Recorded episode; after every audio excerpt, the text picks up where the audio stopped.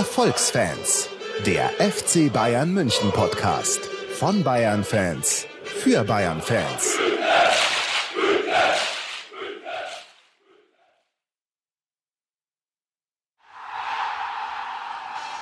Alle Informationen rund um unseren Podcast findet ihr unter www.erfolgsfans.com. Erfolgsfans, der FC Bayern München Podcast. Von Bayern Fans für Bayern Fans. Herzlich willkommen zur 17 Punkte Vorsprung Sonderfolge der Erfolgsfans. Das wäre die Nummer 31 und heute ist der 5. März 2013. Mein Name ist Nikola Emig und bei mir ist wie immer Ruben Schulze-Fröhlich. Servus Ruben. Servus Nico, aber es ist doch nicht die 17 Punkte Vorsprung Folge, sondern wir haben die Dortmunder endlich mal wieder besiegt Sonderfolge. Ja, vielleicht haben wir zwei Hauptthemen Okay. heute. Hey Nico, was war am 13. Februar 2010? Puh, was war am 13. Februar 2010? Am nächsten Tag war Valentinstag. Genau. Und da haben wir zum letzten Mal Borussia Dortmund besiegt. Krass. Und jetzt wieder. Und darauf habe ich mir vorhin schon ein Siegerweizen eingeschenkt. Ich werde jetzt zum allerersten Mal hier live in der Sendung, ich nehme mal einen Schluck, ein Weizen trinken auf diesen glorreichen, diesen unbedingt notwendigen Sieg. Boah, nicht schlecht, das kann ich nicht machen, weil sonst schlafe ich innerhalb von elf Sekunden ein. Ist übrigens hier für alle äh, Nicht-Bayern, die aus Bayern sind, eine äh, Schneiderweiße. Ein sehr gutes Weißbier, eigentlich das beste Weißbier, was man gemeinhin überall kaufen kann. Gibt natürlich noch viele andere interessante Weißbiere, aber die sind dann kleiner. Also die Schneiderweiße ist schon geil. Ah, sehr schön. Ich Hey, hab kriegen, wir, kriegen wir vielleicht. Sponsoren jetzt? Schneiderweiße? Nein. Ne? Ne? Und bitte alles an das, Ja. Augustina ist das Äquivalent im Bereich des hellen Bieres übrigens. Ah, okay. Ein wunderbar gutes Bier. Aber oh, lassen wir das. Ich bin immer noch äh, völlig fertig von dem Sieg. okay, ich, Ich, ich, habe bin krank geworden sogar danach. echt okay Ich hab- vom Schreien oder wie? Na, ich war ja im Stadion und ich habe äh, gefroren und bin so Mhm. ausgeflippt und war irgendwie so euphorisch, bin krank geworden. Du, hatt, du hattest das schon mal erwähnt, dann fällt so eine Last von einem ab. Man ist Ja. auf einmal frei und dann lässt man Krankheiten zu. Ich glaube, ich war seitdem echt nicht mehr krank. Also Okay. äh, seit dem 13. Februar 2010 bis jetzt. Boah, das ist mal eine krasse Ansage. Fett. Naja. Oh ja, lass uns gleich anfangen mit dem Dortmund-Spiel. Ja, auf jeden Fall. heiß. Wir brauchen ja gar nicht groß sagen, was wir alles machen. Wir machen einen Rückblick aufs Dortmund-Spiel ganz kurz, auf das noch wichtigere Spiel in Hoffenheim, News und dann noch natürlich noch die Vorschau. Ja, Dortmund-Spiel, Dortmund-Spiel. Genau. Ähm, ich habe ja gehört von einer nahen äh, Bekannten, wenn man das so sagen kann, sie fand es ganz schön langweilig. Das hat sie gesagt, ja, taktisch äh, irgendwie schon interessant, aber irgendwie auch voll langweilig. Und übrigens keine, äh, die keine Ahnung hat, sondern selber lange Jahre Fußball gespielt hat, hat gesagt, fand ich langweilig. Was sagen wir dazu? Hm, Ich, ich wollte jetzt gerade fragen, okay, eine, die ein weiblicher Fußballfan, nichts gegen weibliche Fußballfans, aber wenn sie Ahnung hat, Ja, Ähm, hat sie schon. Ist sie Bayern-Fan? Weiß ich nicht. Ist sie Dortmund-Fan? Äh, nein. Okay, ja, wenn, wenn du natürlich Fan von keinem der beiden Teams bist, ist es nicht so spannend gewesen, glaube ich. Äh, Weißt, wie ich meine? Für, für uns hat das Spiel wahrscheinlich von der äh, Spannung gelebt. Das war taktisch hochinteressant, das muss man sagen. Aber man muss auch sagen, dass gerade der BVB nicht seinen besten Tag hatte. Und wirklich spannend war es tatsächlich nicht. Also für mich war es spannend als Fan, weil ich wollte unbedingt gewinnen. Aber es war jetzt nicht so ein Wahnsinns-Fußballspiel. Ja, es war halt vor allem interessant zu sehen, was für Gegenmittel versuchen beide Teams jetzt gegen die Stärken von den anderen äh, einzusetzen. Und das war schon spannend, aber hat sich halt relativ häufig so in, ja, vielleicht so für den, ich nenne es mal Laien, auch wenn ich mich jetzt nicht als Profi bezeichnen möchte, aber für den Laien vielleicht so in, in langweiligem Spielfluss geäußert hat. Ja, aber wenn ich mir jetzt recht überlege, so langweilig fand ich es nicht. Es gab Chancen, es war intensiv. Ja, wenn man Nein. Spaß dran hat an, an, an dieser Geschichte, ich fand es auch nicht langweilig. Weil langweiliger als ein 5-5 ist es natürlich. Aber nee, da muss ich jetzt deiner Bekannten sagen, nee, Nein, nee, okay. sorry. Okay, wir werden Das- auch die Namen nicht nennen. Ja, das ist schade. Dabei könnte ich jetzt nämlich losgehen und sie beleidigen bei Facebook sofort. Ein Shitstorm würdest du gerne starten. Absolut. Nee, aber ähm, ich war ja im Stadion beim Spiel. Erzähl äh, mit dem äh, Sneem, aka Steffen, der das über die Linie Blog bei uns macht. Mhm. Äh, es äh, war sehr nett und vor dem Spiel, und da soll ich dir auch noch liebe Grüße sagen, haben wir den äh, aus Twitter bekannten Ed NaptoFCB, der auch den Club Nummer 12 Twitter-Account äh, betreut, getroffen. Und das war sehr nett. Äh, der hat sich gefreut, hat mir auch gleich gratuliert, dass ich Vater geworden bin. Also hört den Podcast weiter. Und was noch krasser war, ein paar Minuten später kam ein mir wildfremder äh, Mensch zu mir an und meinte so, hey Ruben, herzlichen Glückwunsch, dass du Vater geworden bist. Saugeil, euer Podcast geht weiter. Jawohl. Wie krass, oder? Ja, cool. Fame. Ja, wir, wir sind, also es war Wahnsinn. Ich bin mir vorgekommen wie Mario Gomez.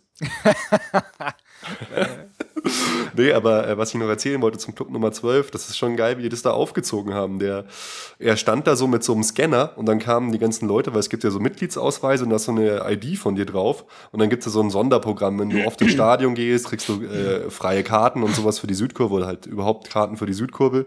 Und wie professionell das die da aufziehen. Kommen die da vorbei, scannen kurz ihre Karte, gehen weiter. Nachher wird das irgendwie automatisiert eingelesen und jetzt haben sie sogar noch eine, eine App fürs Handy, dass du automatisch dich registrieren kannst, wenn du im Stadion bist. Sau krass wie, irgendwie. Wie registrieren? Für was? Für dieses Bonusprogramm vom Club Nummer ah, 12. Ach so, ach so, verstehe. Ja, das, das ist toll. Das ist toll. Ja, und dann hat er mir unter, oder uns noch gleich am Anfang verraten, äh, wie die Choreo aussehen wird. Und die war ja, hat mich sehr begeistert, muss ich sagen. Okay, ich habe die am Anfang gar nicht gerafft. Ich habe gedacht, hey, was ist denn da schwarz-gelb?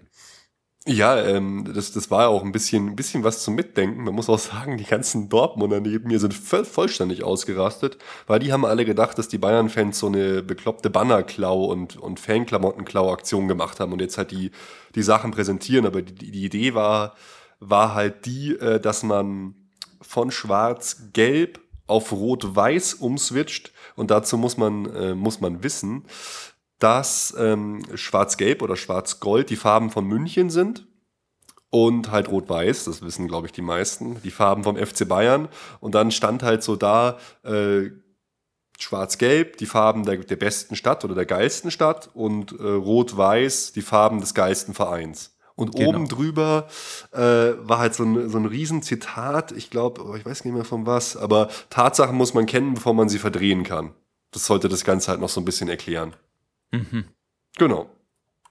Und es war schon, äh, war, schon, war schon witzig, fand ich, äh, das ganze Stadion äh, mal schwarz-gelb in der Seite zu sehen. Und dann, ja, als es dann so weiß wurde, waren ein paar Lücken drin. Es hat nicht so ganz geklappt. Der war dann auch nicht so zufrieden, hat er gemeint. Aber ich fand's cool. Ja, stimmungsmäßig wurde das ganze Stadion auch von den Kommentatoren im Fernsehen gelobt. War scheinbar cool. Ja, war, war super Stimmung. Waren natürlich wieder die Klatschpappen am Start. Der Wahnsinn. Also bam, bam, bam. Wir saßen zum Glück ganz oben unterm Dach in der allerletzten Reihe, also konnte ich das ganze Spiel stehen. Das war angenehm, weil ich sitze äußerst ungern gerade bei solchen Spielen. Mhm. Und ja, die Dortmunder haben auch sehr gut Alarm gemacht, muss man sagen. War, war cool, aber auch die Bayern, insgesamt das ganze Stadion war super dabei, war eine geile Atmung. Aber warum sind Klatschpappen schlecht? Ich finde Klatschpappen für Leute, die eigentlich nicht Stimmung machen, weil, weil sie halt auf diesen Bonzenplätzen sitzen, da ist doch besser, die klatschen den Klatschpappen, als dass sie gar nichts machen. Ja, das stimmt, aber ähm, da ist der Kritikpunkt, glaube ich, wieder, dass die Klatschpappen alles andere über Klatschpappen. Also ah. alles andere äh, ja, unterdrücken. Das okay. ist halt, weißt du, machst halt immer das Gleiche. Klatsch, Klatsch, Klatsch. Und jede, jegliche Diversifikation wird halt über, übertönt. Aber ich sehe es genauso. Hauptsache es ist Stimmung, Hauptsache es ist Leben drin. Und das war auch so. Das war wirklich, ja. war eine geile Stimmung in der Arena. Sehr schön. Ja, aufstellungsmäßig keine Überraschung. Nein. Unser A-Team. Elf. Die erste, absolut erste Elf. Beim BVB äh, schon ein paar Überraschungen. man hat da die ganze Zeit auf Hummels gehofft äh, beim BVB, für den hat dann Santana gespielt. Und Großkreuz hat gespielt, was mich auch irgendwie überrascht hat. Mhm. Wobei bei Hummels ja irgendwie bis ein äh, paar Stunden vorher sollten ja, wurden immer so Gerüchte gestreut, ja, vielleicht spielt er doch und so. Ja, das war ja lächerlich. Ja, war ein, ein müder Versuch. Ja, dann, dann hieß es noch, er war irgendwie in der, im Klinikum äh, Großhadern noch und hat sich vorher untersuchen lassen, ob er doch spielen darf. Aber heute, ähm, also wir nehmen ja auf, heute am äh, Champions League-Spiel vom BVB gegen Donetsk, äh, spielt er auch nicht. Ja. Also, naja, das ist eine Woche danach. Genau, und ja, im Spiel ging es eigentlich relativ gut für uns los von Anfang an, fand ich. Ich fand auch, ich fand vor allem, dass äh, mir jetzt gut gefallen, dass die äh, Dortmunder in ihrer Spielweise einfach so, ja, so gehemmt wurden. Und insbesondere, was die ja machen, die haben ja eigentlich zwei große Stärken. Erstens, dass sie halt gegen den Ball bei Ballverlust total gut arbeiten mit ihrem Pressing mhm. und zweitens, dass sie halt mit Ballstaffetten super gut arbeiten können. Und ähm, das Tolle war, dass man tatsächlich gesagt hat, na gut, wenn die wenn wir Ballbesitz haben, einfach so extremes Pressing machen, dass wir den Ball so schnell verlieren, gerade halt in, in der Mittelfeldzone, dann spielen wir halt einfach mehr hohe Bälle übers Mittelfeld und stellen uns diesem Problem gar nicht. Und es hat total gut geklappt. Es wird irgendwie, ich habe mal eine Statistik gehört, 19% der Bälle waren hohe Bälle im Mittelfeld. Ja.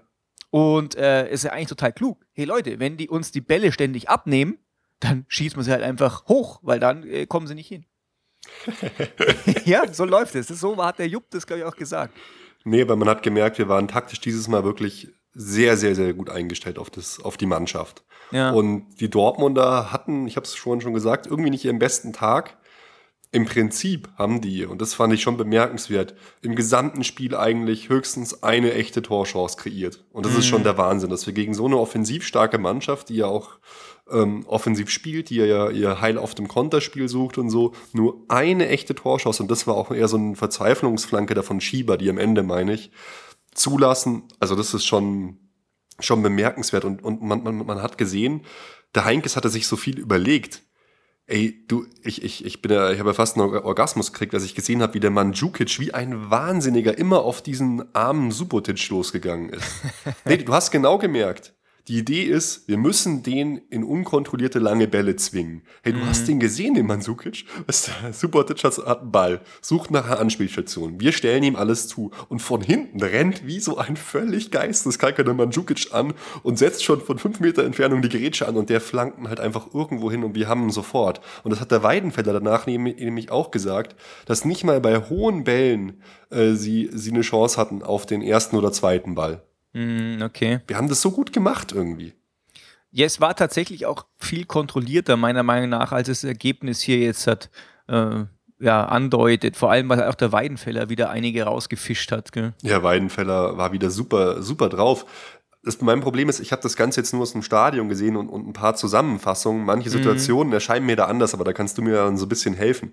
Weil ich habe auch in in, ganz am Anfang, ich glaube, das war 15. oder 14. Minute hatte der Toni Kroos doch, der stand doch völlig allein vom Tor, oder? Und dann trifft der Ball nicht wirklich. Der, das kommt ja. so, eine, so eine Flanke rein, so halb hoch, Weidenfeller wischt sie raus und ich, ich war schon so, ja, und dann, uh. Ja, das war tatsächlich so eine Sache, wo man jetzt denkt, oh, wenn es jetzt schief geht, wird man sich so aufhängen danach an dieser Geschichte, mhm. weil das echt, da ging es wirklich tatsächlich einfach nur um Millimeter. Das ist ihm irgendwie, hat er den bloß mit der Sohle so erwischt und dann ist er, ja, hat er eben nicht die richtige Richtung geben können, aber der wäre tatsächlich einfach, der hätte einfach drin sein müssen, meiner Meinung nach. Schon, weil es, es sah ja so aus, als müsste er nur seinen Schlappen hinhalten und schon wäre drin gewesen. Ja, es hieß dann auch beim äh, Kommentator, ja, zu niedrig für den Kopfball, zu hoch, um es mit dem Fuß anzunehmen. War aber nicht so. Der war tatsächlich irgendwo so mittelhoch und den hätte man jetzt schon mit dem Fuß reindrücken können. Und so ein mhm. eiskalter Torjäger hätte es auch gemacht. Es wäre eigentlich so ein typisches Gomez- oder Müller-Tor irgendwie gewesen. Und ähm, wie gesagt, wir hätten uns danach tierisch geärgert, wenn, wenn das anders ausgegangen wäre, aber so kann man es ganz gut verschmerzen ja hinter mir an der Stadionmauer, also ganz oben stand so ein Mann, der ist völlig ausgerastet bei der Chance und hat mit der Faust gegen den Beton geschlagen die ganze Zeit. So, nein, nein. Und das, oh.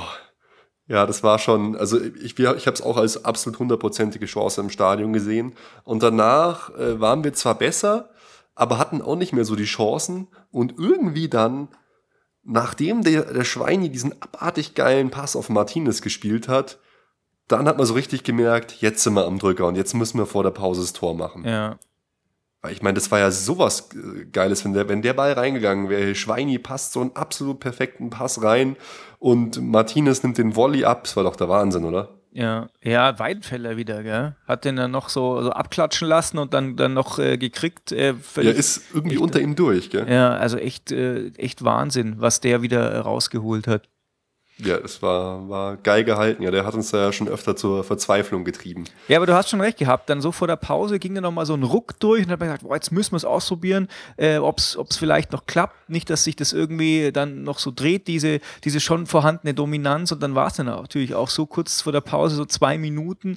Perfekt. Ähm, ja, hat ähm, der hat Lahm den, den Ball wieder gewonnen, als er äh, am, am 16er von Dortmund der Schmelzer den nicht wegbekommen hat. Mhm. Und äh, einfach durch dieses sofortige Wiederpressing konnte dann Robben äh, abschließen und äh, saucool reingezirkelt und ähm, da hat er dann der Heinkes auch im Nachhinein auch gesagt, dass Robben sich häufig im Training einfach hinstellt und genau diese Bälle einfach minutenlang übt. Genau ja, das. Das, das glaube ich, das sieht man da auch, ja. Ja, und der lag natürlich auch fast, der Ball. Der hat sich kaum bewegt und zirkelten dann so rein. Also das war wirklich der Wahnsinn. Da konnte selbst der Weidenfeller nichts mehr machen.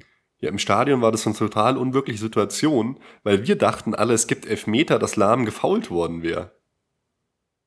Aber dann auf einmal spielt Robben weiter Tor und alle flippen einfach nur noch aus. Ja. Um mich rum sind die Leute einfach nur noch so auf den Blöcken gepurzelt. Ey, wir sind einfach nur völ völlig ausgeflippt. Es war einfach so eine Erleichterung, dass uns in dieser wichtigen Sturm- und Drangphase das Tor gelungen ist, dass das alles gepasst hat, dass wir endlich mal wieder gegen den BVB so ein Tor machen. Oh, es war einfach so geil. Mhm. Das war einfach, es war, war einfach unfassbar. Ja.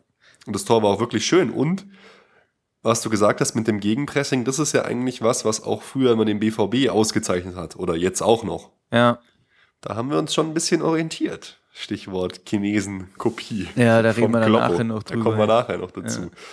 Ja. ja, und dann nach dem Wiederanpfiff, hey, wenn der Müller da einfach selber aufs Tor geschossen hätte, hätten wir doch sofort 2-0 geführt, oder? Ja, glaube ich auch. Weil das war eben diese Sache, die wir eigentlich immer probieren am, am, am, am Anpfiff. Wir passen nach hinten auf Schweinsteiger, Müller startet und Schweini spielt einen langen Ball auf Müller, aber so gut wie da hat es noch nie gepasst. Mhm.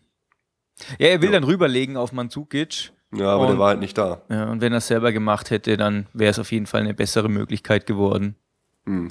Naja. Ja. Und dann kam so ein bisschen der BVB ins Spiel, hatte schon so ein, zwei Torschüsschen, aber es war jetzt nichts, von dem ich mir gedacht habe, oh ja, das war jetzt eine hundertprozentige Chance oder so. Wie gesagt, ich fand die Chance vom Schieber eigentlich dann die krasseste. Ja, wobei die ja auch mehr so, so Zufallsprodukt war, oder? Ja, genau. Ja, auf jeden Fall. Ja. Also von daher kann man schon mal damit leben. Ach, ich muss noch einen Schluck Siegerweizen Ich finde halt auch, dass man, dass dieses 1-0 dem Ganzen tatsächlich nicht gerecht wird. Ich finde, eigentlich hätte es tatsächlich ein bisschen höher ausgehen müssen und irgendwie auch sollen. So, ja, auf jeden Fall. Ja. Auf jeden Fall ähm, wäre über ein höheres Ergebnis hätte sich der BVB nicht beschweren können. Ja, da hat halt der Weidenfeller hat wieder das, das Ergebnis festgehalten, aber ist schon in Ordnung. Kann man schon mal so machen. Hat, hat gepasst. Das Wichtigste ist, wir haben verdient gewonnen. Es war jetzt kein so dusel geschenkter, geschenkter Sieg. Wir haben einfach verdient gewonnen. Ja. Das fand ich wichtig. So ist es. Saugeil. Und äh, ja, dann hatten wir wieder ein paar Chancen und dann gab es so eine Szene, die war oder hätte für uns recht kritisch sein können, als äh, Martinez den Ball verliert merkt so richtig, er ist stocksauer, rennt hinterher und räumt halt Lewandowski einfach übelst ab. Boah, der hat den echt ganz schön rasiert. Ich habe sofort gesagt, im Stadion rote Karte. Ja, also man sieht es in der Zeitlupe schon, dass er tatsächlich auf den Ball gehen will und dass es tatsächlich einfach unglücklich ist, meiner Meinung nach. Also wenn man ihm so in die Augen guckt, dann, dann sieht man mhm. genau, es war tatsächlich einfach ein übermotiviertes Einsteigen Richtung Ball, aber halt dann doch Spieler getroffen und umrasiert und rote Karte hätte sich kein Mensch beschweren dürfen. Weißt du, warum der nur gelb bekommen hat? Du wirst es mir gleich sagen. Ach ja, warum stelle ich eigentlich so eine idiotische rhetorische Frage? ich glaube, er hat nur gelb bekommen, weil es einfach die erste gelbe im Spiel war. Und der hm. äh, Schiri bis dahin halt, der Knut Kircher, so eine relativ, ähm, ja, so, ja, mei, liberale liberale Linie gefahren hat und er hätte dann nicht einfach sofort mit der roten Karte ankommen können, glaube ich. Er wollte halt sich seine Linie nicht kaputt machen. Gibt er jetzt rot, äh, rastet das Stadion aus, fordert bei jedem Foul vom, äh, vom BVB auch sofort die rote Karte und, und, und. Na, das kann natürlich gut sein, ja. Also das war jetzt so mein Gefühl, dass er eigentlich hätte rot geben müssen. Aber, ja, wie gesagt, das Foul war auf jeden Fall rot würdig, gar keine Frage. Ja, auf jeden Fall. Und dann hat man danach auch noch ein paar Chancen. Martinez hat so einen geilen Distanzschuss einfach mal aus dem Fuß geschüttelt. Van Beuten hat aus zwei Meter Entfernung einen Kopfball gemacht. Die macht er, glaube ich, sonst blind drüber. Und Dante hat noch eine Chance. Und äh, was weiß ich. Also wir hätten ja, noch ein, zwei Torchen locker machen können und dann hat er eben noch Schieber seinen Kopfball in der 92. Minute und dann haben wir gewonnen. Ja, saugeil. Zum ersten Mal seit über drei Jahren. Ist es so richtig aus euch rausgebrochen dann? Ja, voll. Also wir waren, es war einfach total, weißt du, diese Anspannung wann ist es endlich vorbei und dann einfach nur noch äh, Jubel. Und dann hat, hat man so gesehen, ich weiß nicht, ob man das Fernsehen auch gesehen hat, wie Robben nur noch auf dem Rasen kniete und völlig ausgeflippt ist. Ja. Genauso äh, sind wir da auch abgegangen. Boah, wobei ich sagen muss, ich hätte mir da mehr Kontenance gewünscht, weißt du, nicht so, boah, geil, wir haben endlich gegen Dortmund gewonnen, die Fans dürfen ruhig so abgehen, aber dass die Spieler dann sagen, ja, war halt jetzt Zeit, jetzt war jetzt überfällig, passt schon und dann geht Nee, ich hätte mir gewünscht von Robben, dass er zum Subotic hinrennt und nur so, hier in your face, bitch, revenge. ja, weißt du doch, der hat ihn doch damals so beschimpft, ja, äh, ja, als er den Elfmeter verschossen hat. Wobei, Blut, ja. ich hätte es natürlich auch nicht gewollt, weil das ist ja schwach, ist ein Zeichen der Schwäche, wenn man sowas tut. Aber irgendwie in dem Moment, ich hatte das so, ja. Mhm. Also eine Souveränität hätte ich noch besser gefunden. Wenn dann sagen, jo, passt, weißt, abklatschen und so, passt schon und nicht so, boah, wie geil. Naja, aber es ist, boah, wie geil. Ja, ist ja, das stimmt ja schon. Naja, aber wie gesagt, ähm, es ist ja nicht bloß, äh, wir finden es ja nicht bloß so mega geil, sondern die Dortmunder sind natürlich auch schon arg gekränkt jetzt. Ja, das hat man, das hat man gemerkt in den, mhm. an den Reaktionen so danach. Also ja, unfassbar, war, oder? War hart für die, ja. Das ist doch eindeutig beim Kloppo, was wir immer schon seit Monaten sagen, dieser Trend zur Proletarisierung von Jürgen Klopp ist einfach unverkennbar. Der wird einfach immer mehr zum Asi. Der war so ein klasse Charakter, äh, als die Zeiten beim BVB losgingen und auch als er noch bei, als ZDF-Experte gearbeitet hat, habe ich gedacht, wow, was ist das für ein cooler Mensch, ey, super Charisma und so. Mhm. Und mittlerweile wird er tatsächlich einfach immer mehr zum Proleten. Und gerade auch diese Geschichte mit dieser beleidigten, eingeschnappten Chinesen-Idee da, das ist, merkst du einfach, der Typ ist einfach nicht mehr das, was er früher mal war. Ja, ich fand es halt auch extrem äh, wie er da im Fernsehen dann interviewt worden ist, direkt nach dem Spiel, wieder so wie so ein kleines beleidigtes Kind. Also ich, ich menschlich finde ich ihn immer noch eigentlich cool und fachlich ist er sowieso über jeden Zweifel erhaben. Aber weißt du, dann, dann kommt die Frage, ähm, nach Martinez. Dann sagt er, oh, es ist eine rote Karte und dann noch weiter, ja, und wenn man jetzt das Foul von Lewandowski sieht, der ist jetzt gesperrt. Und was war da nämlich? Sie haben immer weiter ähm, hier Einspruch eingelegt, jetzt ist, durfte Lewandowski in der Bundesliga spielen. Finde ich auch ein absolutes Unding. Mhm. Das waren drei Spiele Sperre, wenn man, wenn man sich mal damals das Foul vergleicht mit dem, wo Ribery drei Spiele gesperrt worden ist in der Champions League. Gut, verschiedene Sportgerichte und so, aber trotzdem ist es eine Farce. Und dass jetzt Lewandowski für dieses Spiel zwei Spiele, äh, für dieses Foul nur zwei Spiele Sperre bekommen hat, Farce. Aber er hat natürlich die Situation wieder genutzt, um da rumzuweinen. Ja, und dann spricht man ihn an auf Lewandowski, auf den Transfer. Dann, ja, ich frage mich, wo Robben und Gomez nächstes Jahr spielen, ob die sich das noch weiter antun. Weißt du, so, so, so total, total komisch, wie so ein kleines Kind. Ja, auch so nach dem Motto, oh, wenn wir so eine zweite Bank hätten, wäre das auch anders und so. Also gar nicht das, was ich von jemandem erwarte, der eine vermeintliche Top-Mannschaft eben mhm. äh, trainiert. Da würde ich mir tatsächlich einfach ein bisschen mehr Kontenance wahren und da ist tatsächlich, finde ich, Heinkes echt totales Vorbild, weil der das einfach total gentleman-like macht. Das finde ich echt gut. Ja, gut, wobei er natürlich dann auch ziemlich sauer reagiert hat. Aber das äh, finde ich okay. Der war sauer und dann. Mai und Klopp hat sich entschuldigt jetzt auch, muss man auch sagen, ist auch toll. Ja, das stimmt. Das, äh, da gehören schon Eier dazu, das zu machen. Aber was mir halt gut gefallen hat, bei uns äh, Schweini war halt unglaublich stark. Schweini ist momentan in einer so geilen Form, das gefällt mir so gut. Ich fand ihn den besten Mann auf dem Platz. Seine, seine Präsenz, seine geilen Flanken, die er die ganze Zeit gespielt hat, fand ich der Wahnsinn. Lahm ist auch saugeil drauf. Also ich bin einfach begeistert von unseren Jungs. Martinez gefällt mir sowieso immer. Ich weiß nicht, ob man das gesehen hat, aber Martinez oder Martinez hatte die ganze Zeit irgendwelche Probleme mit seinen Kontaktlinsen. Ja, er war stimmt. eigentlich das halbe Spiel dann immer so draußen unten und beim Müller Wohlfahrt und die haben in seinem Auge rumgemacht in jeder freien Sekunde. Ja, äh, das stimmt. Man hat auch die Nahaufnahme gesehen, wie er die Kontaktlinse gewechselt hat. Ich frage mich echt, wie er das gemacht hat. Weißt du, mit den super dreckigen Händen hängst du die ganze Zeit am Boden rum, da die Kontaktlinse reinzupriemeln. also so ein bisschen Gras zwischen Kontaktlinse ja, und so. Sie war dann drin. Und ich werde ja. zum Beispiel äh, relativ häufig vom Steffen darauf hingewiesen, er heißt Martinez oder Martinez ja. sogar. Martinez. Martinez. Das ist mir egal. Martinez. Er heißt so, wie wir ihn nennen. Nein, stimmt. Martinez. Genau. Die Michelis. Ja, so ist es.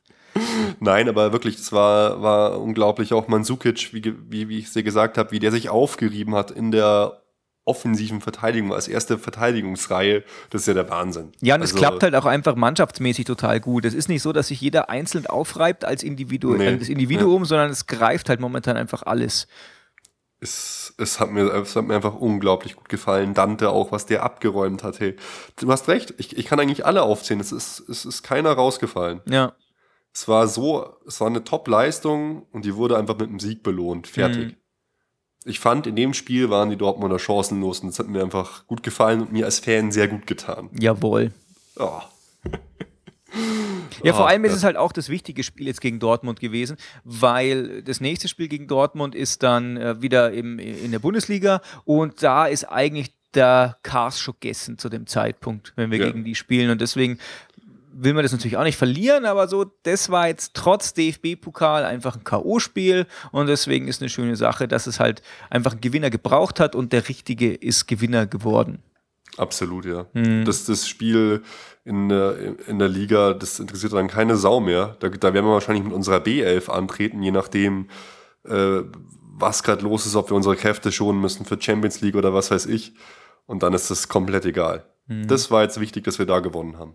Haben wir aber nur gewonnen, weil wir von den Borussen, wie wir schon angesprochen haben, kopiert haben und das vielleicht noch verfeinert oder verbessert haben. Fragst du mich das jetzt? Ich frage das dich und die Facebook-Fans, wenn man, ja. wenn man das Fans nennen kann, die Facebook. Eine, eine gute Überleitung. Ja, klickt alle gefällt mir auf facebook.com Erfolgsfans, weil dann könnt ihr bei unseren tollen Facebook-Fragen mitmachen. Jawohl. Sollen wir da gleich zu überleiten und unsere Meinung wieder einfließen lassen in die Meinung unserer Hörer? Das würde doch thematisch jetzt sehr gut passen. Mein Gott, was für eine Überleitung. Also, auf Facebook haben wir geschrieben, Genugtuung, wir haben den BVB endlich mal wieder besiegt und das verdient. Doch der Stachel beim BVB scheint tiefer zu sitzen als angenommen. Plagiatsvorwürfe aus Dortmund werden laut. Unsere Facebook-Frage lautet, haben wir wirklich die Dortmunder dreist kopiert? FC Borussia München? Was könnte man kopieren? Wie seht ihr die Situation? Jawohl. Nico, der Tim Sie. fängt gleich an und sagt, hey, wir spielen bei Ballbesitz doch ganz anders und auch insgesamt viel Ballbesitzorientierter. Aber das Einzige, was dem Dortmunder Spiel ähnelt, ist eben das frühe Pressing und das schnelle Umschalten. Aber da hat Klopp dann auch nicht das Rad neu erfunden und ähm, da hat er keine Vorreiterrolle eingenommen. Was sagst du dazu? Ja, ja, das stimmt schon. Also unser, unser Spiel ist Ballbesitz, ganz stark geprägt durch Fangal und das Dortmunder Spiel ist halt wirklich das, das schnelle Umschalten. Aber ich glaube schon, dass wir uns zumindest haben inspirieren lassen im Pressingspiel vom BVB. Wobei das Pressing vom BVB sich natürlich auch inspirieren hat lassen. Keine Ahnung, bei Barcelona oder so. Dass du halt sofort mit zwei Mann auf den Ball führenden Spieler drauf gehst und so weiter und so fort. Dass du sofort versuchst, den Ball wieder zu gewinnen und die gegnerische Mannschaft halt mürbe zu machen. Also, wenn du meine Meinung da, da wissen willst, da bildet sich der Kloppo schon, schon sehr viel ein. Ich finde den BVB trotzdem unglaublich wichtig für, für die Entwicklung von uns. Das habe ich ja auch schon gesagt. Ich glaube, die Stärke vom BVB war extrem wichtig, dass dafür, dass wir uns weiter verbessert haben.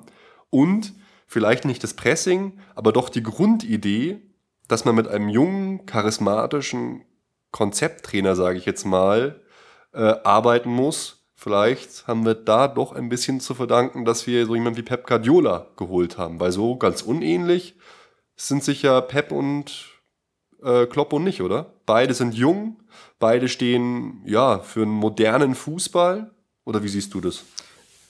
Ja, ich, ehrlich gesagt muss ich sagen, ich finde Heinkes in dieser Saison ähnelt dem Guardiola tatsächlich auch relativ viel, weil er halt auf so moderne Methoden setzt, aber halt dann irgendwie dieses Gentleman-mäßige noch mehr verkörpert als Klopp. Ähm, das ist halt die Frage, ob bloß wenn man modern ist, ob man dann gleich sozusagen ja, dem Guardiola ähnelt, würde ich jetzt, würde ich jetzt hm. nicht sagen. Und auf der anderen Seite, so modern ist die Geschichte nämlich gar nicht. Da möchte ich nämlich nochmal auf die Antwort auch vom Tim eingehen, ähm, weil unter anderem hat er zum Beispiel, äh, Rummenigge hat er darauf auch gekontert und hat gesagt, dass Ernst Happel, das er schon in den hm. 80er Jahren äh, spielen hat lassen, so ein extremes Vorchecking und sowas. Also ist wirklich nicht neu.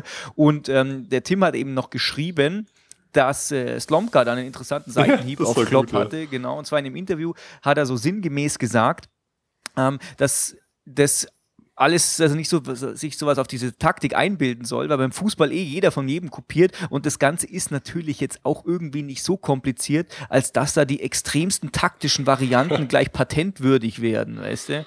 Das finde ich irgendwie angenehm sympathisch vom Slomka. Hätte ich ihm gar nicht so zugetraut, mhm. weil es, es wertet ihn ja selbst als Trainer auch ein bisschen ab. Wenn er sagt, eigentlich ist es gar nicht so schwierig. Ja. Naja. Ja, ja, ich denke, er hat es auch nicht wirklich so gemeint, weißt du. Ich, ich stelle mir die Situation so vor, wie es der, wie es der Jupp auch gesagt hat. Der hockt da auf der zwölften Pressekonferenz mit irgendwelchen Leuten, die er gut kennt. Und dann macht er halt mal so einen Spruch, wie wir beiden jetzt einbringen würden, weißt du. Mm, Wäre wär ich Jürgen Klopp und du wärst Pep Guardiola und wir würden so reden, da wird morgen auch jedes Zitat von uns in der Bildzeitung stehen ja. und hochkochen. Ja, wobei das natürlich schon auch in, meiner Meinung nach beim, bei den Dortmunder Verantwortlichen insgesamt schon irgendwie so die Meinung ist, dass die Leute da kopiert haben, weil der Watzke auch häufiger ja. solche, solche Sachen da loslässt. Also ich denke, die meinen schon irgendwie, boah, wir haben den deutschen Fußball absolut revolutioniert und jetzt spielt jeder so, wie wir das machen. Nee, das stimmt schon, weil der, du hast recht, der Watzke hat dann nämlich auch gesagt, in der Sache hat Jürgen Klopp recht. Mhm. Das fand ich schon irgendwie auch umputzen und krass. Ist meiner Meinung nach tatsächlich einfach albern, weil du kannst einfach nicht sagen, du kannst ja kein Patent drauf anmelden auf sowas. Das mhm. ist halt, ja, es ist halt einfach tatsächlich im Prinzip ist dieses Spiel ja relativ einfach. Ist, deswegen ist Fußball ja so erfolgreich. Ja. Weißt du, Eishockey ist auch relativ erfolgreich, aber mir zum Beispiel ist schon wieder viel zu kompliziert. Ich weiß nicht mal, was Icing ist. Das ist mir schon wieder, das ist mir zu viel. Weißt du? Deswegen naja, da kannst Eishockey, du aber sagen, ein Eishockey-Fan sagt dann, ich weiß nicht mehr, was Abseits ist. Ja, das ist richtig, aber allgemein ist Eishockey einfach komplizierter als Fußball. Ja, das stimmt. Ja, und deswegen ist auch nicht so super, be, äh, so, super beliebt. Basketball auch toll, aber auch kompliziert. Allein schon, was ich nicht verstehe, dass man für einen Kopf schon mal zwei Punkte kriegt. Ist doch albern, oder? Und dann geht das was Spiel soll aus. Das? Ja, geht das Spiel aus 100 zu 80. Ist doch albern. Naja, zwei Punkte gibt es, damit man einen Punkt für einen Freiwurf äh, machen kann und drei Punkte für einen weiter entfernten Wurf. Aber ich weiß schon, ich weiß schon, was du grundsätzlich meinst. Ja. Und deswegen Fußball ist einfach. Ball drin, ein Tor, Spiel ist vielleicht schon entschieden. Genau. Schön. Machen wir weiter. Ja, der Nico hat gesagt, ich finde unsere diesjährige Stärke, das schnelle Umschalten von Defensive auf Offensive ähnelt dem Dortmunder Pressing und Umschalten durchaus, aber das hat nichts mit Spielsystem kopieren zu tun. Das schnelle Umschalten wurde sicher nicht in Dortmund erfunden. Ja. So ist es. Benny schlägt in die gleiche Kerbe, sagt erstmal, Schwachsinn, Schwachsinn, Schwachsinn. Und zwar geht ihm der Klopp schon länger auf die Nerven. Wir spielen zwar jetzt schneller nach vorne, aber das haben eben Mannschaften auch schon vor Dortmund gemacht. Er benutzt den Begriff des vertikalen Fußballs, den ja Dortmund nicht erfunden hat. Und ähm, deswegen haben wir immer noch vergleichsweise, nicht deswegen, sondern wir haben zusätzlich noch vergleichsweise hohe Ballbesitzzeiten, die Dortmund eben nicht hat, was jetzt so ein Unterscheidungsmerkmal äh, war. Und Dortmund ist so mehr die, die Kontermannschaft. Ähm, aber er sagt dann auch, ja, Dortmund und vor allem Klopp kann man eh nicht ernst nehmen, weil schlechtere Verlierer hat er eh noch nicht gesehen. Haben wir ja vorher auch so in die Richtung argumentiert. Und äh, was er auch noch anspricht, was ich vorher diese Proletarisierung von Klopp genannt habe, die manifestiert sich nämlich auch daran, dass er sich ständig mit diesem vierten Offiziellen Oh anlegt. ja. Boah, das wollte ich dir auch noch erzählen. Ja. Das sieht man im Fernsehen ja gar nicht. Ja. Hey, ich, also ich, ungelogen, ich glaube, der stand 20 Minuten und hat in seiner Coaching-Zone mit diesem vierten Offiziellen gelabert. Ja. Von, äh, von Heinkes hat man da nie was gesehen. Das fand ich echt nervig. Ja. Sorry, jetzt bist du wieder dran. Jetzt halt, Tuchel wurde mir, wurde mir auch so vorgeworfen, gell? Und beim letzten Mainz-Spiel hat er sich demonstrativ am Stuhl an die ganz andere Ecke von der Coaching-Zone gehockt. also, aber war eigentlich ganz witzig. Eigentlich war es auch äh, total, boah, ich bin jetzt beleidigt. Aber ich hm. fand es ganz witzig. Naja, und auf jeden Fall hat er noch, sagt äh, der Benny noch dazu, Jürgen Klopp soll sich lieber um seine eigenen Probleme kümmern und nicht denken, er sei der Trainer, Trainer Messias, sondern er ist eigentlich bloß ein stinknormaler Pöhler. Dieses Wort habe ich noch nie gehört, aber ich glaube, es heißt sowas wie Prolet. Und der Pöhler? da bin, bin ich dafür, Proletarisierung des Klopps ist einfach offensichtlich. Na, na, na, der Pöhler, das ist doch die Kappe, die der Kloppo immer aufhat, da steht Pöhler drauf. Und Pöhler ist einfach so ein kleiner Junge vom Bolzplatz nebenan. Ah. Also der halt so auf dem Ascheplatz äh, rumspielt. Ist das ein bayerisches Wort? Nein, der Pöhler, das ist ein äh, Wort aus dem Ruhrpott. Der Kloppo hat so eine äh, Cappy auf, ja, da steht immer ich. Pöhler drauf. Das weiß ich. Genau. Das heißt kein, einfach, wie wird man das bei uns nennen? Äh, boah, gibt's, kein, gibt's kein Äqu Äquivalent dafür, glaube okay. ich. Äh, Die naja. kannst du nicht sagen. Wie würde man das sagen? Kleiner Zocker, Lausbur. okay, das ist vielleicht etwas lang für die Kappe. Ähm, aber na, nun gut. So, nein, so, so, ein, so, ein, so ein Fiesler, so ein Dribbler, so ein kleiner. Ah. Weißt du, so ein, so ein Straßenfußballer ist ein Pöhler. Das habe ich tatsächlich noch nie gehört. Okay, ja, dann äh, freue ich mich, dass ich zu deiner Bildung beitragen konnte, Herr Emig. Sehr schön, vielen Dank. Ich mache mal weiter mit dem Björn. Ja. Er sagt, ich sehe die Situation völlig entspannt und lache mich kaputt, dass der BVB mindestens ein ebenso schlechter Verlierer ist, wie es unsere Führung war. Mhm. Was das Fachliche angeht, ist der Plagiatsvorwurf unhaltbar. Taktisch agiert der BVB ganz anders. Er sagt, wir laufen zum Beispiel nicht mit einem total defensiven 4-5-1 auf. Wir spielen meistens eigentlich immer die gleiche Formation und passen uns situativ dem Gegner an, aber eigentlich immer mit dem gleichen Spielsystem. Offensiv ist Bayern viel mehr Barca, wir sagen Ballbesitz, beherrscht aber mittlerweile auch das affektive Konto kontern und gezielt überladenes Flügelspiel, total unfangalisch seiner Meinung nach. Das gefällt mir. Affektives Kontern und gezielt überladenes Flügelspiel. Unsere Hörer sind der Wahnsinn. Ja, also ich bin dann bei affektiv ausgestiegen. Ich weiß auch nicht, was das heißt. oh Gott. Na gut, übergehen wir unsere Also was affektiv heißt, weiß ich, aber was als affektives Kontern, naja, halt sofort wahrscheinlich, einfach sofortiges Loskontern. Äh, egal, mach mal hm. weiter. Ja, übergehen wir unsere Inkompetenz einfach stillschweigend. Der Benny schickt nämlich noch einen kurzen, in Anführungszeichen, Beweis hinterher, dass Klopp nicht nur bei den Bayern-Fans mittlerweile auf die Nerven geht. Und zwar ist es vom Sportradio 360. Da könnt ihr mal gucken. Auf unserer Facebook-Frage in den Kommentaren ist da ein Link dazu. Und es ist Könnt tatsächlich in den so. Show Notes auch verlinken. Richtig, genau. Bei diesem vielbesagten Spiel, wo ähm, Robin diesen Elfmeter verschossen hat und Subotic ihn dann so fertig gemacht hat in ja. Dortmund. Da waren wir ja auch im Stadion. Da habe ich tatsächlich auch mit ein paar Dortmund-Fans geredet und unter anderem über so die interne Rolle von Großkreuz und eben von Klopp und die haben mittlerweile auch schon zu dem Zeitpunkt gesagt, ja, also so ganz unumstritten sind die nicht, also so ein bisschen Nerven tun beide. Ja, weil das, ja, vielleicht gehört es auch dazu. Würdest du sagen, Heinkes nervt? Nee, überhaupt nicht. Na, siehst du. Würdest du ich, sagen, ich würd, Schweini nervt? Ja, echt, verrückt? ja. Du, deine Fragen, die nerven ja, also. Ich, ich, ich, ich mache mir eher mal Sorgen um Heinkes, weil manchmal in der Pressekonferenz sieht er so aus, als wäre er kurz vorm Herzinfarkt. Ja. Aber nee, der nervt mich doch überhaupt nicht. Er hat ja auch gesagt, seine Karriere beendet er selber. Vielleicht macht er das mit einem Herzinfarkt. Nein, sag sowas nicht, dann werde ich gleich ins Sentimental. Ja, stimmt, das darf man eigentlich auch nicht Nein. sagen. Das darf man nicht sagen. Jupp, darf toi, toi, toi. Genau. Äh, der Felix sagt, Klopp ist einfach ein schlechter Verlierer, aber Sammer hat ernsthaft recht. Uns braucht nicht zu interessieren, was einer schräg nördlich von uns sagt. Wir sind stark genug, der BVB ist scheißegal.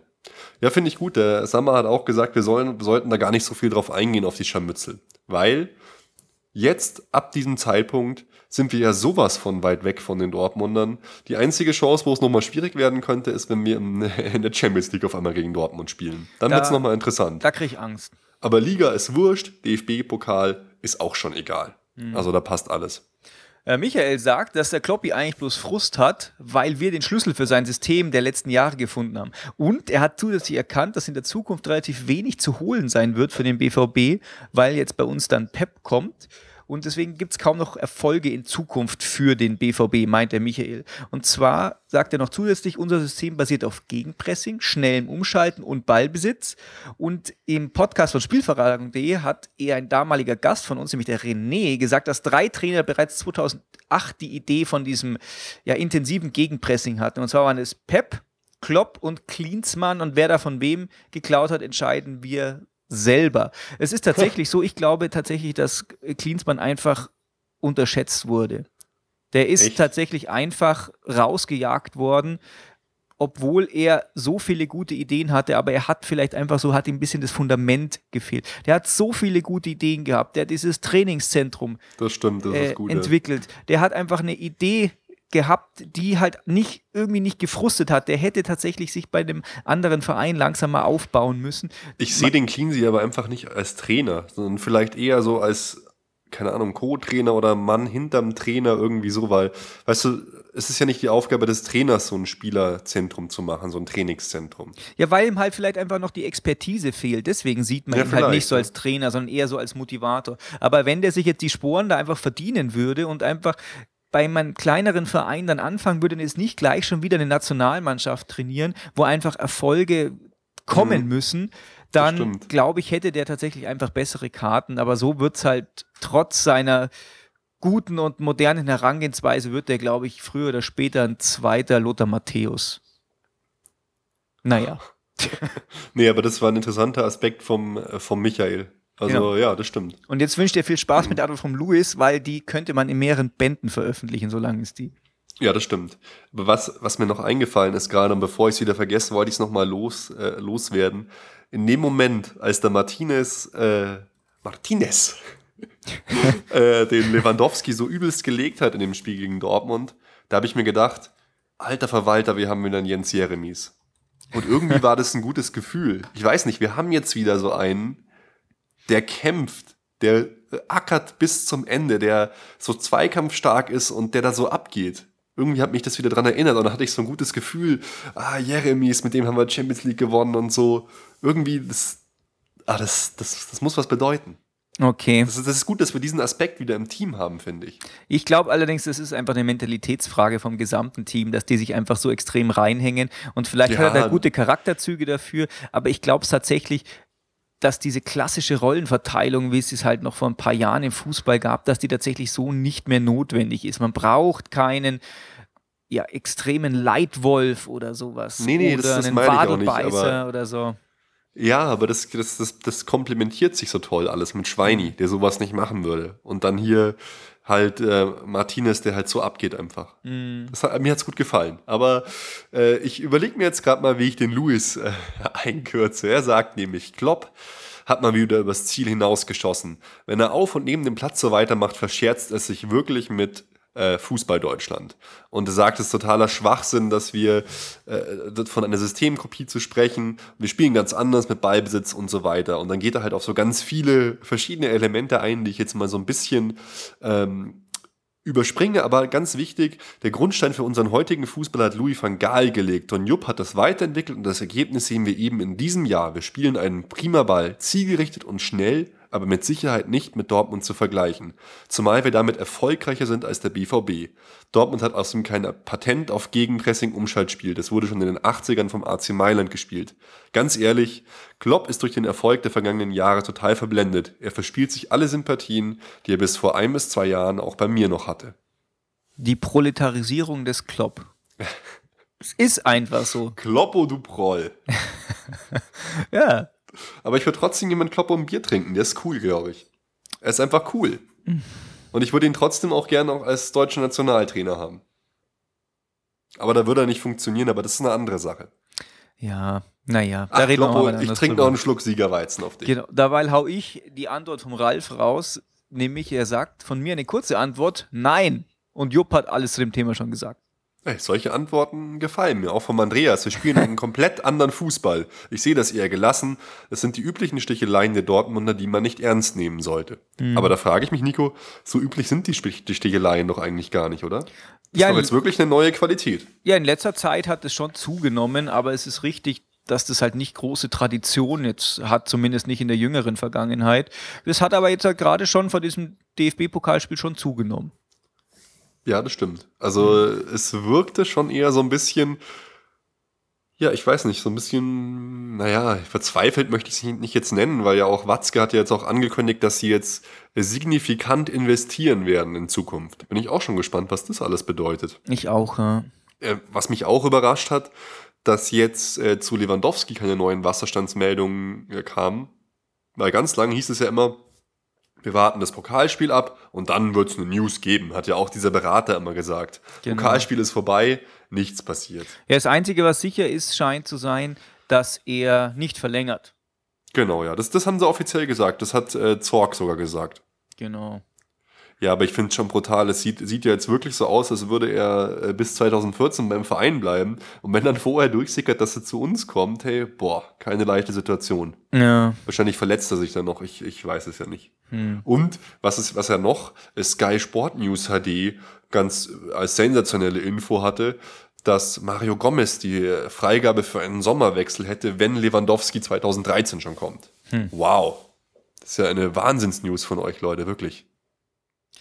Ja, Ach, wo, bevor ich mich wieder aufregen muss. ja, genau, nimm noch einen Schluck. Na, mach du weiter mit dem Genau, Christopher. der Christopher sagt, wie geht der Werbeslogan aus der Schweiz? Nämlich, wer hat's erfunden? Und vielleicht sollten sich die Herren Klopp und Watzke mal Spielsysteme anderer Vereine anschauen, dann so kommen die vielleicht auf andere Gedanken. Außerdem hat Klinsmann, da ist er nämlich wieder, ja, schon wieder, gell? Ja. Interessant. Genau, schon damals versucht, sehr hoch zu verteidigen und den Gegner bereits in dessen Hälfte zu attackieren. Ist gehörig in die Hose gegangen, weil unsere Spieler das nicht damals umsetzen konnten, aber die Idee war damals schon da. Und Barca und Hannover haben ja auch schon mit diesem Gegenpressing Da gespielt. ist das Slomka wieder. Ja, genau. Und. Slomka sagt, hat er damals auch gesagt, was heißt damals? Es ist halt darauf beruht, das hannoveranische Spiel. Ballbesitz, innerhalb von 10 Sekunden zumindest ein Torabschluss. Und das ist schon richtig, dass da auch kein Patent drauf angemeldet wurde. Aber es ist natürlich auch so, dieser allgemeine Spiel, äh, Spielstil momentan, der jetzt halt hier gerade so als kopierwürdig gepriesen wird. Ballbesitz, schneller Gegenstoß und dann innerhalb von 10 Sekunden Abschluss. Übrigens, wenn wir gerade bei Abschluss sind, Tor für Dortmund gegen Jawohl. Donetsk. Jawohl. Sehr schön. Wer hat's gemacht? Ja, kann ich sehen. Santana, aber ich könnte es eventuell nochmal äh, nachprüfen in der Macht Wiederholung. nichts, ist ganz egal. Aber es freut mich, Dortmund muss weiterkommen. Ja. Alles für den deutschen Fußball. Genau. Und Klopp feiert. Ja, Klopp rastet völlig aus und rennt zum äh, Trainer von Donetsk hin und verarscht ihn erstmal komplett. Zieht ihm gerade so die Unterhose hoch. So zack. Ja. Ist der Kloppe ist so ein Proll. Aber in der Champions League benimmt er sich nur einigermaßen wahrscheinlich. Ja, die ganzen Dortmunder, die haben zu mir gesagt, als, als ich das angebracht habe, ja, was willst du denn? Ihr wollt doch immer Emotionen auf dem Fußballplatz. Dann habe ich gesagt, nee, pass auf. Die Spieler, die können Emotionen zeigen, wie sie wollen, die Fans. Aber vom Trainer, der erwarte ich, wenn er ein, ich habe gesagt, pass auf, Klopp ist ein guter Trainer. Und wenn er ein ganz großer Trainer wär, werden will, dann muss er das ablegen. Dann muss er an der, an der Seitenlinie ruhiger werden und kann sich nicht mehr aufführen, als wäre der Spieler schlechthin, sondern da muss er einfach mehr Souveränität ausstrahlen, in Sieg als auch in Niederlage. Ich finde, er- er setzt sich auch über, als Spieler hätte ich überhaupt keinen Bock auf Klopp, glaube ich, weil er setzt sich dann auch so in den Mittelpunkt. Es geht immer um Klopp, um nicht um die Spieler. Klopp jubelt, Klopp verliert, regt sich hier auf, Klopp hier und Klopp da. Kann natürlich auch eine Strategie sein. Ich nehme meine Spieler aus dem Schussfeld, aber gerade in, in Szenen des Jubels, weißt du noch, ähm, als letztes Jahr Dortmund die Meisterschaft gemacht hat, ist Klopp über einen halben Platz gerannt und hat Kagawa als allerersten hochgehoben. Der wollte mit seinen Teamkollegen feiern. Sowas meine ich. Das steht einfach einem ganz großen Trainer, steht es nicht. Ja, er wirkt tatsächlich da auch einfach so ein bisschen, als würde er ganz gern gut Kumpel machen bei denen. Er macht, die machen doch jetzt auch irgendwie Werbung für irgendein so ein Auto und da sitzt er auf der, hinter, Ja. auf der Rückbank und da sagen sie auch zu dem, ja, ja, du da hinten mach mal ruhig und so. Und so stelle ich mir das tatsächlich vor, dass das bei denen ist. Dass da einfach so jeder mal äh, dem, dem Trainer ein bisschen ans Bein pieseln darf und so autoritätsmäßig ist es da jetzt auch nicht so wild. Und ich glaube, gehört zu haben, aus. dass es überhaupt nicht so ist und dass ganz viele eigentlich keinen so guten Zugang zum Trainer haben, aber ähm, Hm. weiß ich nicht. Das wissen wir nicht. Nico, es ist ja auch Dortmund, es ist echte Liebe. Stimmt. Ihr Spruch, echte Liebe. Genau. Okay, aber hey, Hey. hör doch auf, über den BVB zu reden. Ja. Es geht doch um den glorreichen FC Bayern München, jawohl. Ja, der FC Bayern war ja auch noch aktiv in der Woche. Es ging ja tatsächlich Genau. nicht nur um Dortmund, sondern es ging ja auch noch gegen Hoffenheim, was du immer als noch viel wichtigeres Spiel bezeichnet hast, auch schon letzten Podcast. Und Ja. mir war immer nicht so ganz klar, warum. Ja, vielleicht hast du es jetzt gemerkt, weil es ist halt unglaublich schwer, nach so einem Spiel umzuschalten und dann eine gute Leistung abzuliefern. Und genau das haben wir eben nicht gemacht. Es war wahrscheinlich das schwächste Spiel von uns in dieser Saison. Ähm, Siehst du nicht so? nee, Okay, Ich- dann ja, ich- berichtige mich. genau. Oder, oder erzähl mir deine Meinung. Richtig, also ich würde es ganz gerne so machen, dass man das hier tatsächlich jetzt nicht so minutiös wieder durchgehen, Nee, sondern tatsächlich mehr so nicht. im Gesamtkonzept bis reden. Und ich fand es tatsächlich schon so, dass das einfach erwartungsgemäß ein total schweres Spiel wird. Nicht unbedingt wegen dem Dortmund-Spiel, weil ich finde jetzt nicht, aus meiner Wahrnehmung war es jetzt halt gegen Dortmund nicht so, dass man sich jetzt da so, so mega super krass emotional aufreibt, dass man dann am Wochenende nicht mehr gescheit in der Liga spielen kann. So als würde man jetzt Barca Halbfinale Champions League spielen. Und Hm, ich finde halt Hoffenheim ist halt einfach so krass angeschlagen und deswegen sind die immer gefährlich. ja. Einfach so Mannschaften im Keller, für die so langsam die Chancen durch die Hände rinnen, die müssen sich halt einfach mega aufreißen. Und das hat man auch gemerkt. Dann wurde relativ viel gewechselt. Ja. Gerade in der Offensive, also mit Shakiri und Gomez, die waren da drin. Es war auch nicht mehr Van Beuten drin, sondern Boateng in der Verteidigung. Und Neuer hat eine Pause gekriegt, Starke durfte spielen. Oh, das war's so im Großen und Ganzen. Und das hat die ganze Geschichte natürlich schon ein bisschen schwer gemacht, aber nichtsdestotrotz war in den meisten Situationen meiner Meinung nach doch einfach eine gewisse Souveränität dabei. Man hat viele Lösungen gefunden, auch wenn man unter Druck war. Ähm, man hat, hätte viel höher gewinnen können, wenn diese Freistöße vom Schweini eben reingegangen wären. Ja. Und dann hätten wir vielleicht 3-0 gewonnen. Es waren ja zwei Pfosten bzw. Lattenschüsse dabei. Ja, die waren der Wahnsinn, die Schüsse. Ja, und dann wäre es 3-0 ausgegangen, dann hätte sich keiner beschwert. Hm, nee, sehe ich nicht so. Also erstens, wir haben mehr Chancen zugelassen als gegen den BVB. Das ist krass. Zweitens war das Spiel insgesamt echt schlecht und ich fand uns auch wirklich echt schlecht. Wir haben relativ viel zugelassen und äh, was ich halt auch gesagt habe, Müller hat dann gesagt, wir haben jetzt gegen den BVB gewonnen, wir haben 17 Punkte Vorsprung in der Liga. Das ist für den Kopf sehr schwer, sich immer wieder zu motivieren für solche Spiele. Mhm. Und genau so, ähm, das war das, was ich auch gedacht habe. Weißt du, fährst dann nach Hoffenheim, hast das Spiel äh, in den Knochen vom BVB und dann musst du da halt gegen Gegner antreten, bei denen geht es schon um alles. Du weißt, du bist eigentlich besser aber weil die rennen halt um ihr Leben quasi. Mhm. Und dann wird's halt, wird's halt schwierig. Und gerade Müller, meiner Meinung nach, braucht echt eine Pause. Der wirkte für mich komplett überspielt. Das ist beim, beim Müller ja öfter mal so. Der hatte ja letzte Saison auch schon so eine, so eine Phase. Aber dieses Mal wirkt er wirklich so richtig glücklos. Einen tollen Pass hat er mal gespielt auf Lahm, glaube ich. Aber den sollte man echt noch mal draußen lassen. Es hat mich auch ein bisschen aufgeregt, dass unser guter Robben schon wieder verletzt war. Hm. Mit irgendeiner Wadenzerrung. Da hätte er jetzt mal spielen können, da hätte er jetzt sich aufdrängen können. Da hätte man Müller mal draußen lassen können. Ich hoffe jetzt, dass er gegen Düsseldorf wirklich Müller, jetzt ist zwar eine Woche Pause drin, aber vielleicht mal eine Pause bekommt. Also ich fand das Spiel wirklich nicht gut. Müller fand ich sehr schwach. Shakiri fand ich unglaublich schwach. Der war nur nervös irgendwie so, da hat das so eine Unruhe ins Spiel gebracht und konnte halt Toni Groß, ist natürlich auch schwer, überhaupt nicht ersetzen. Shakiri spielt ja normalerweise auch eher auf den Außen. Aber das waren halt so Leute, die, bei denen es augenscheinlich war, dass die einfach nicht gut drauf waren, fand ich. Und da machen wir halt das Tor. Ja, das war natürlich toll gemacht. Hat mich auch sehr gefreut, dass Boateng den Ball so toll abfängt und dann so eine tolle Flanke schlägt, weil ich ja großer Boateng-Fan bin. Aber insgesamt hat er mir auch wieder nicht so gut gefallen. Es war so, naja, war einfach kein gutes Spiel. Ja, also ich fand es tatsächlich dass es halt nicht auf Top-Niveau war, aber ich bin eigentlich im Großen und Ganzen ganz zufrieden gewesen, wie schon gesagt. Und ich finde auch, dass es tatsächlich hätte noch, noch höher ausgehen können und dann hätte sich meiner Meinung nach tatsächlich da niemand beschwert. Na, ich beschwere mich ja auch nicht. Ich mhm. meine, letzte Saison oder vorletzte hätte man das Spiel wahrscheinlich verloren. Ja. Von dem her finde ich es der Wahnsinn, wie souverän wir mittlerweile sowas rüberbringen.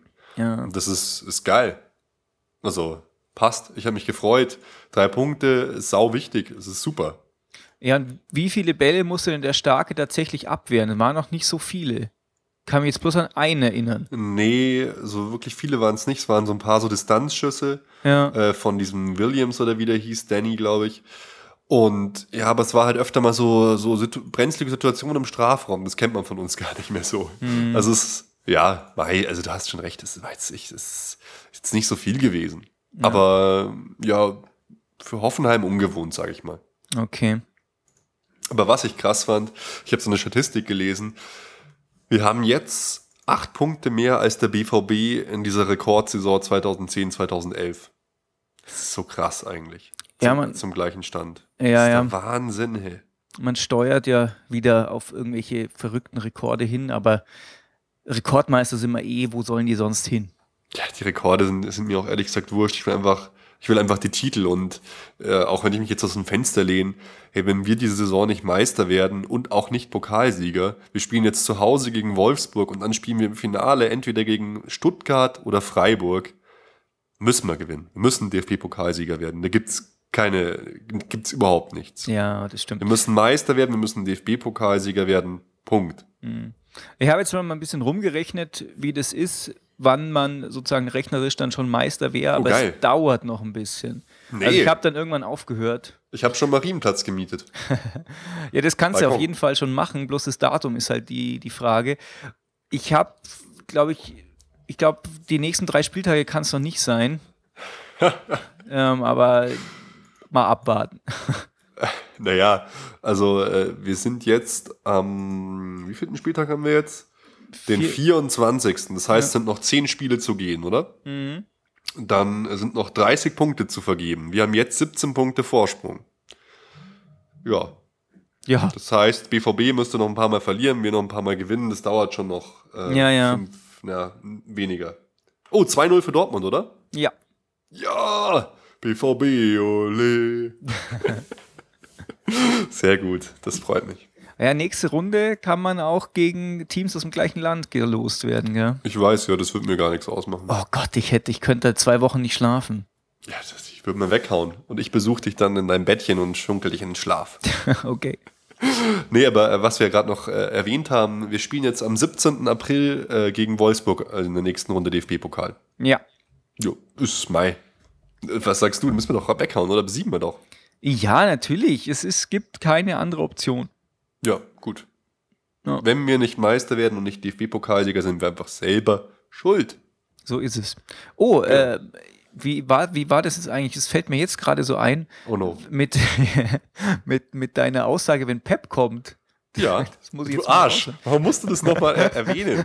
Nein, ich, ich habe gesagt, äh, wenn äh, Guardiola in der Sebener Straße vorgestellt wird, ich, Gott, ich glaube, ich habe sowas gesagt, Dann dann kaufst pilger ich auf Knien, auf Knien nackt oder so äh, an die Sebener Straße, irgendwie sowas, gell? Ich weiß es gar nicht mehr genau. Aber wir, werden hinfahren einfach. Okay. Ja. Wir hören es nochmal nach und dann ziehen wir es durch. ja so Dann habe ich halt Hausverbot beim, beim FC Bayern, toll. ist mir jetzt gerade irgendwie eingefallen. Du bist so, also so ein kleines, liebenswertes Arschloch. So, das bin ich. Das trifft auf mich zu. Äh, was ich euch noch erzählen wollte, ähm, bewerbt euch bitte jetzt noch um Tickets fürs Champions League-Finale in London. Ja, ich sehe es Geht auch noch bis grad. 15. März. Tragt euch da einfach ein. Die Chance, dass wir da spielen und viel Spaß haben können, ist auf jeden Fall da. Und wenn nicht, könnt ihr es immer noch an äh, verkaufen, was weiß ich. Auf jeden Fall mitmachen. Oder halt so hinfahren und die anderen Mannschaften anschauen. Und, weil wir es ja letzte, letztes Mal hatten, vom B-Win und, den, und der Macht der Wettanbieter, wir sind zum ersten Mal in der Geschichte des FC Bayern bei dem Wettanbieter B-Win Favorit auf den Champions League-Sieg. Krass. Das finde ich echt krass, Leute. Hm. Das ist echt krass. Wenn man auf uns wettet, kriegt man nur, nur das 3,75-fache des Einsatzes zurück. Ja. Zum Vergleich, Schalke 04, Quote 51. Ja, da kann man werden kann man mit sich, Schalke. da kann man sich was drauf einbilden, das haben wir uns erarbeitet, das FC Bayern München. ja. Das ist, äh, Toll. wusste ich nicht. Höre ich jetzt auch zum ersten Mal gerade. Ja, macht ja nichts. Ja. Das ist schon, das äh, macht mich irgendwie auch stolz jetzt. Ja klar, also da schwillt nicht nur meine Brust. Oh Nein. Gott. Oh Mann. Ich würde sagen, äh, Vorschau braucht man keine große machen. Am 9. März spielen wir zu Hause gegen Fortuna Düsseldorf. Nico, Mhm. du bist der Gott des Tippens. Wie geht's aus? Gegen Fortuna Düsseldorf Ja. 2-0. 2-0. Ach komm. Ich sag jetzt so ein Nico-Ergebnis. Äh, 5-0. Was haben wir eigentlich getippt beim äh, Hoffenheim und Dortmund? Ich, Dortmund habe ich 3-2 getippt, da hat immerhin die Tendenz Dortmund habe ich. Oh, Dortmund habe ich, glaube ich, 1-0 getippt. Jawohl. Oh nee, aber ich weiß, ich weiß es alles Ich weiß nicht es auch nicht mehr. Wir sollten es in die Shownotes mit reinschreiben, unsere Tipps, dann können wir es einfach nachschauen. So machen wir das. Warte mal, Ja. was tippen? Was haben wir jetzt getippt? Also ich habe getippt 5-0 und du hast 2-0 getippt 2-0. gegen Düsseldorf. Und 5-0 ist notiert. Genau. Ja, super. Ähm, wenn euch unser Podcast gefällt, dann liked uns doch einfach bei facebook.com Erfolgsfans, folgt uns auf Twitter als Erfolgsfans und schreibt uns eine Rezension und gibt uns fünf Sterne auf iTunes. Jawohl. Empfehlt uns weiter. Gut, ich Genau. empfehle mich. Auf Wiedersehen. Nico, hau rein. Es war wieder ein Fest. Ciao. Alle Informationen rund um unseren Podcast findet ihr unter www.erfolgsfans.com. Erfolgsfans, der FC Bayern München Podcast. Von Bayern Fans für Bayern Fans.